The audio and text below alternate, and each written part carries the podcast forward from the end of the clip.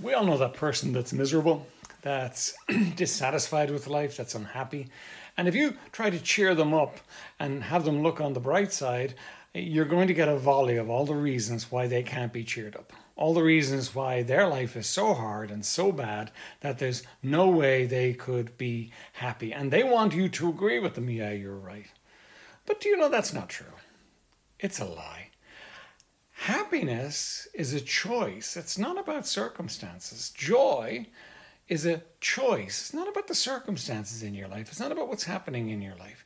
And you know that because you'll see some people who have dreadful circumstances and you look at them and you say, what gives? How come they have such joy? That's one of the things we're looking at as far as the Apostle Paul is concerned. Sometimes that person, though, that refuses to be cheered up, refuses to lift to the bright side is a believer. Somebody who knows the Lord Jesus Christ as their Savior. And that's an extra heartache because there is a power available to us to actually walk with Him. You see, Philippians 4:13 says, I can do all things through Christ, which strengtheneth me.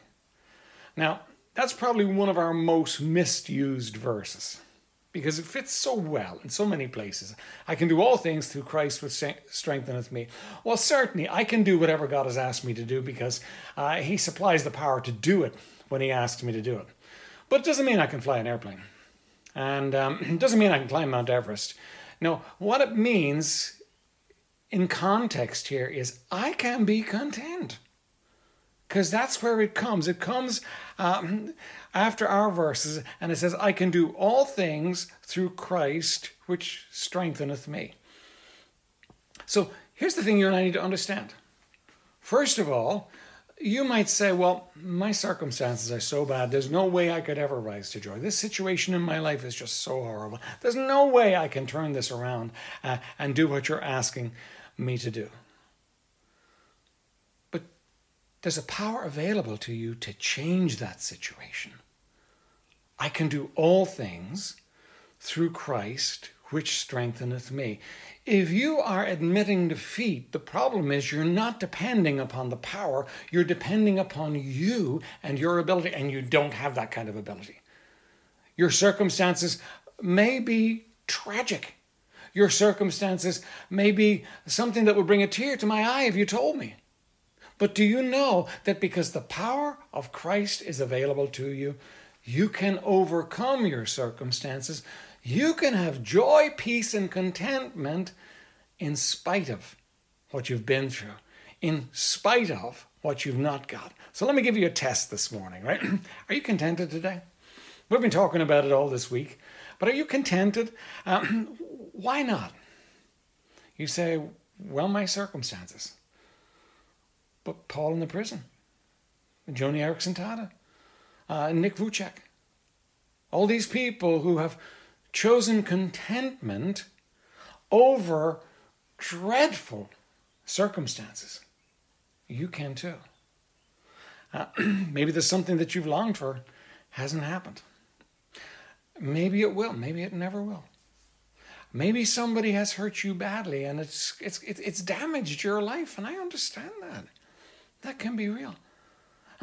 There are all kinds of things that can happen in our lives, but you need to choose contentment and choose His power to enable you to be content. There's no other way. You're never going to make it by yourself. You're never going to make it as long as you keep saying, I can't.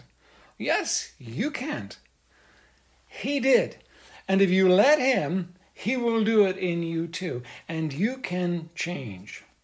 Somebody once said that the clearest evidence of insanity is doing the same thing over and over and expecting to get a different result.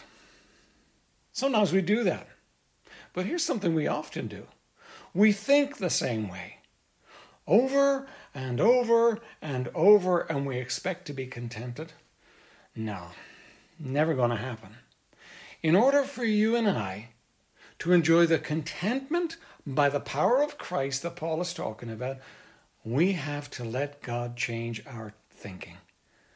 No, you do not have to live in a place where your life is a torture to you because of your circumstances.